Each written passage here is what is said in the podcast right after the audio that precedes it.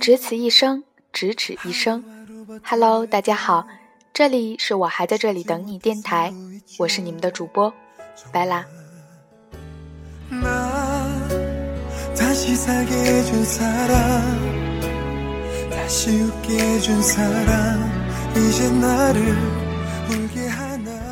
在搜集这期节目素材的时候，看到了这样一段话，觉得很走心，拿过来跟你们分享。我们每个人生下来都是原创，活着活着都成了盗版，穿着淘宝爆款的衣服到整容医院做 Angelababy 同款脸，出门旅游要去朋友圈热门圣地厦门、云南、泰国、斯里兰卡，追同一部电视剧，大家讨论的线上电影不能错过，九年义务读一样的书，毕业后做同样的事，抱怨工作，苦于逼婚，娱乐消遣大众化。你不敢做原创的你，不敢突破大众审美的标准，不敢过世俗眼光之外的生活。你的情感、思想、追求，人云亦云，慢慢的活成了可悲的盗版。其实人一辈子最珍贵的品质就两样，一是热血，亦是天真。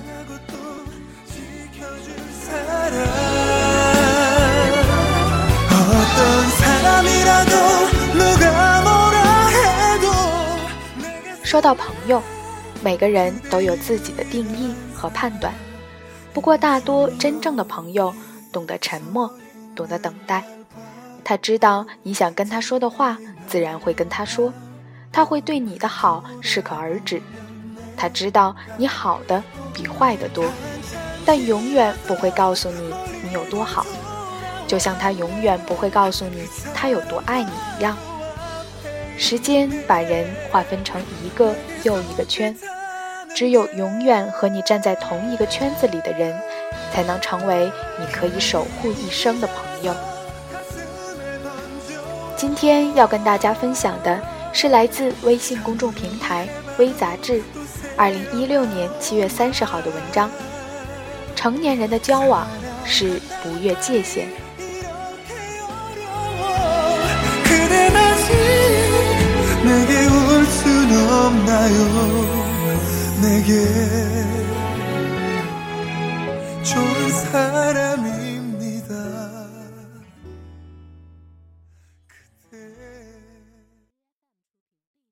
사랑했었잖아 정말 좋아했었잖아 정말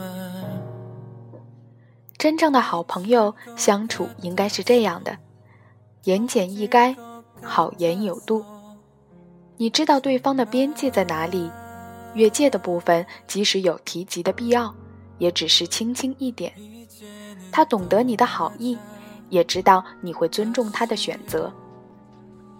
这一点无言的默契，便胜过万千词不达意的交浅言深。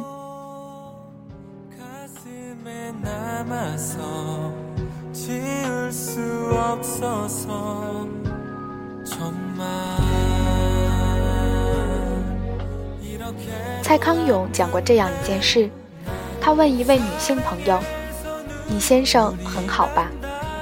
没想到这位朋友濒临离婚，大概觉得蔡康永话中有刺，或者觉得是在可怜他，又或者觉得是在刺探消息。总之他们的关系疏远了。当然蔡康永是无辜的，只是成年人的社交圈里自带许多地雷区。想当初为什么不聊聊流行的电影呢？交浅言深，实在是人际交往的大忌。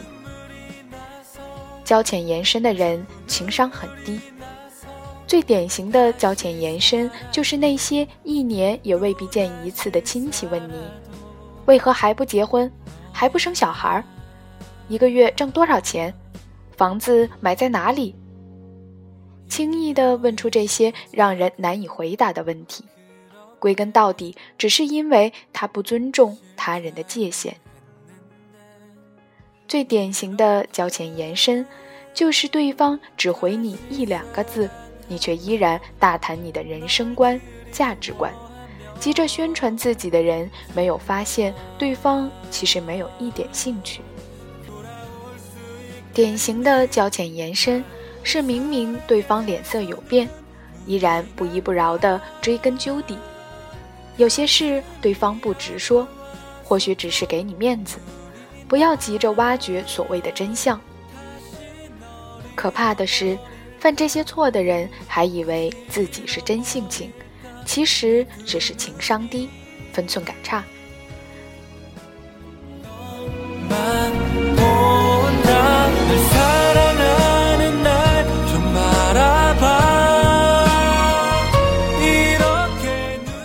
我们根本没那么熟。还记得《大话西游》里，至尊宝回到五百年前，遇到那时候的白晶晶。至尊宝激动地诉说两个人五百年后的爱情。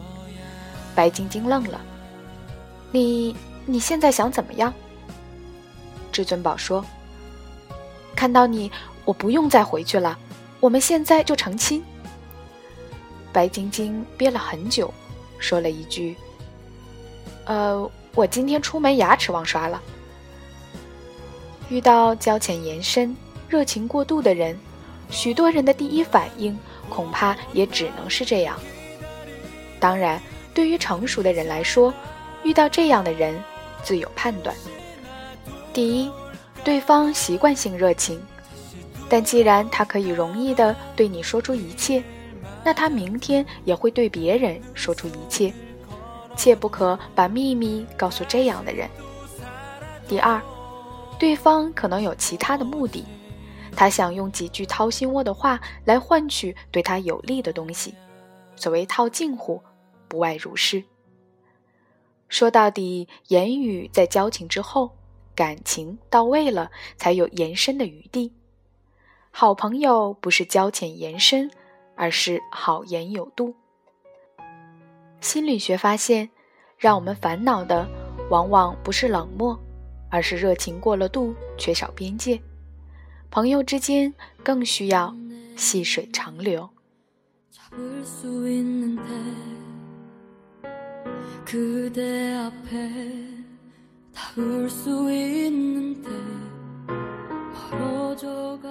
许多人说，人过三十难交友，是因为很多人这个时候都有了各自的生活、工作、目标，很难再有许多共同经历。交浅言深，或许可以让你们看起来很好，但对方的内心更可能是有一点抗拒的。友情需要沉淀，如果一定要交浅言深，那么请在你们共同的兴趣点上深聊，而不是一味地说自己或刺探他人。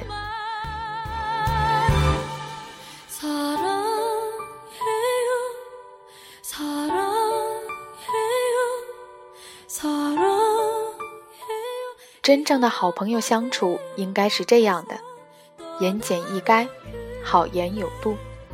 你知道对方的边界在哪里，越界的部分即使有提及的必要，也只是轻轻一点。他懂得你的好意，也知道你会尊重他的选择。这一点无言的默契，便胜过万千词不达意的交浅言深。好了，以上就是今天的全部节目了。我是主播 Bella， 节目背景音乐歌单我会在新浪微博独立主播 Bella 里同步更新，大家也可以加我的个人微信，全全的全拼八七零五一七，把你或是你身边的故事讲给我听，我会去分享给更多如你我一样的朋友们。无论你在哪儿，我都还在这里等你。谢谢你们听到我。